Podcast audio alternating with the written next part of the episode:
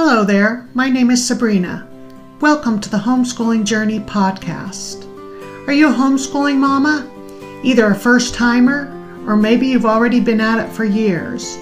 Maybe you're just thinking about it. I want to encourage you on this journey.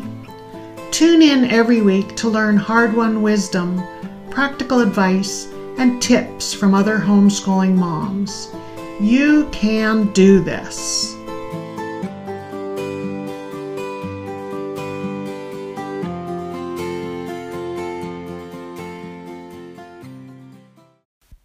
Welcome back to the Homeschooling Journey podcast.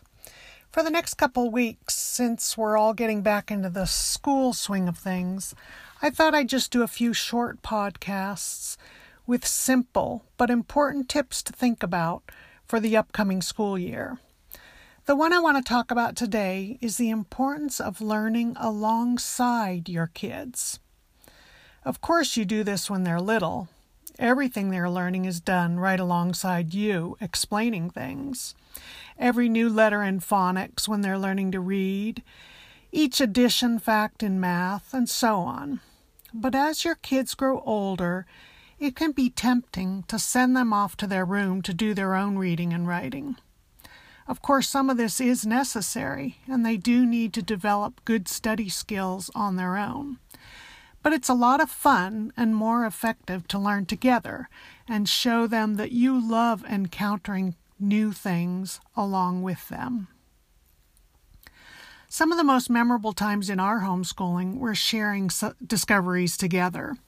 I remember learning about the Cold War period with my high school daughter.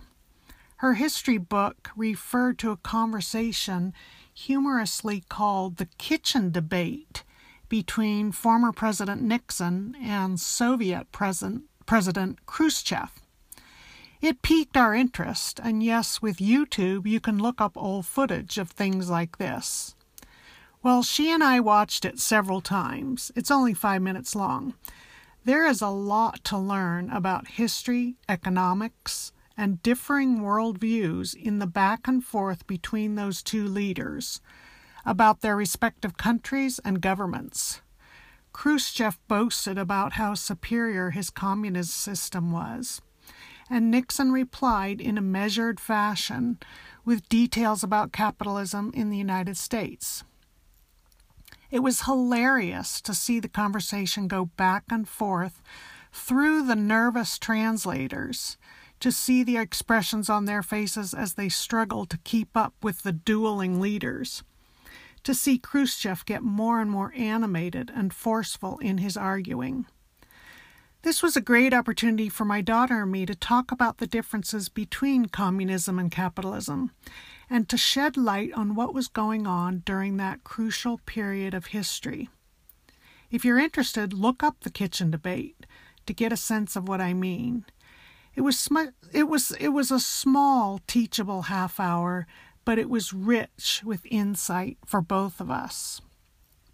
So remember, in the busy homeschool days, take advantage of those opportunities to slow down and truly enjoy looking at something more carefully with your kids.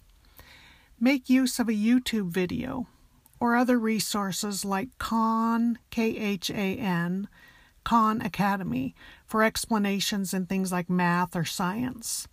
Embrace those moments with your kids. They all add up to show them the excitement you have in learning things with them. Another idea with older kids, especially high schoolers, is to take a class with them at the junior college. A friend of mine did a conversational Spanish class with her daughter.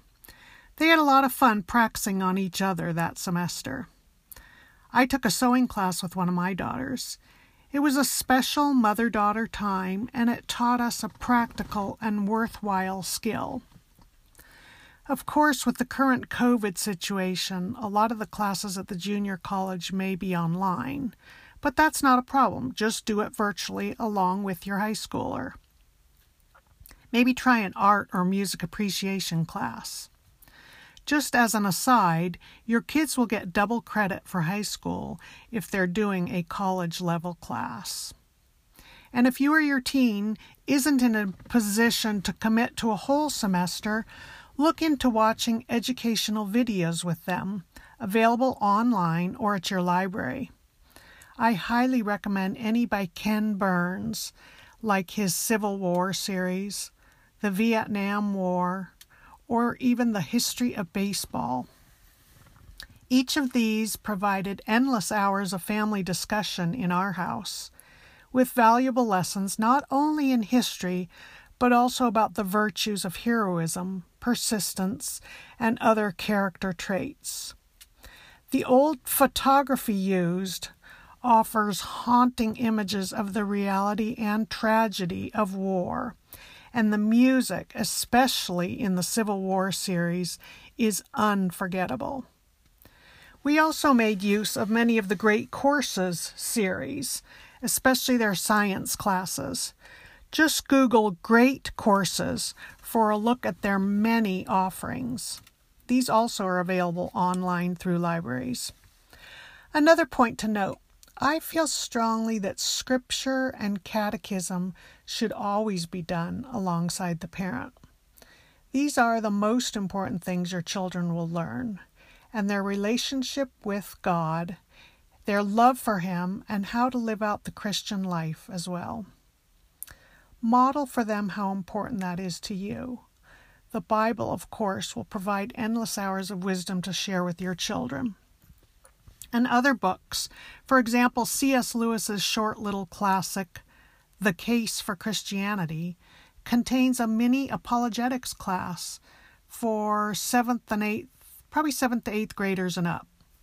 This is a well known little book, and it explores various false notions of the Lord Jesus Christ and how those ideas don't make sense.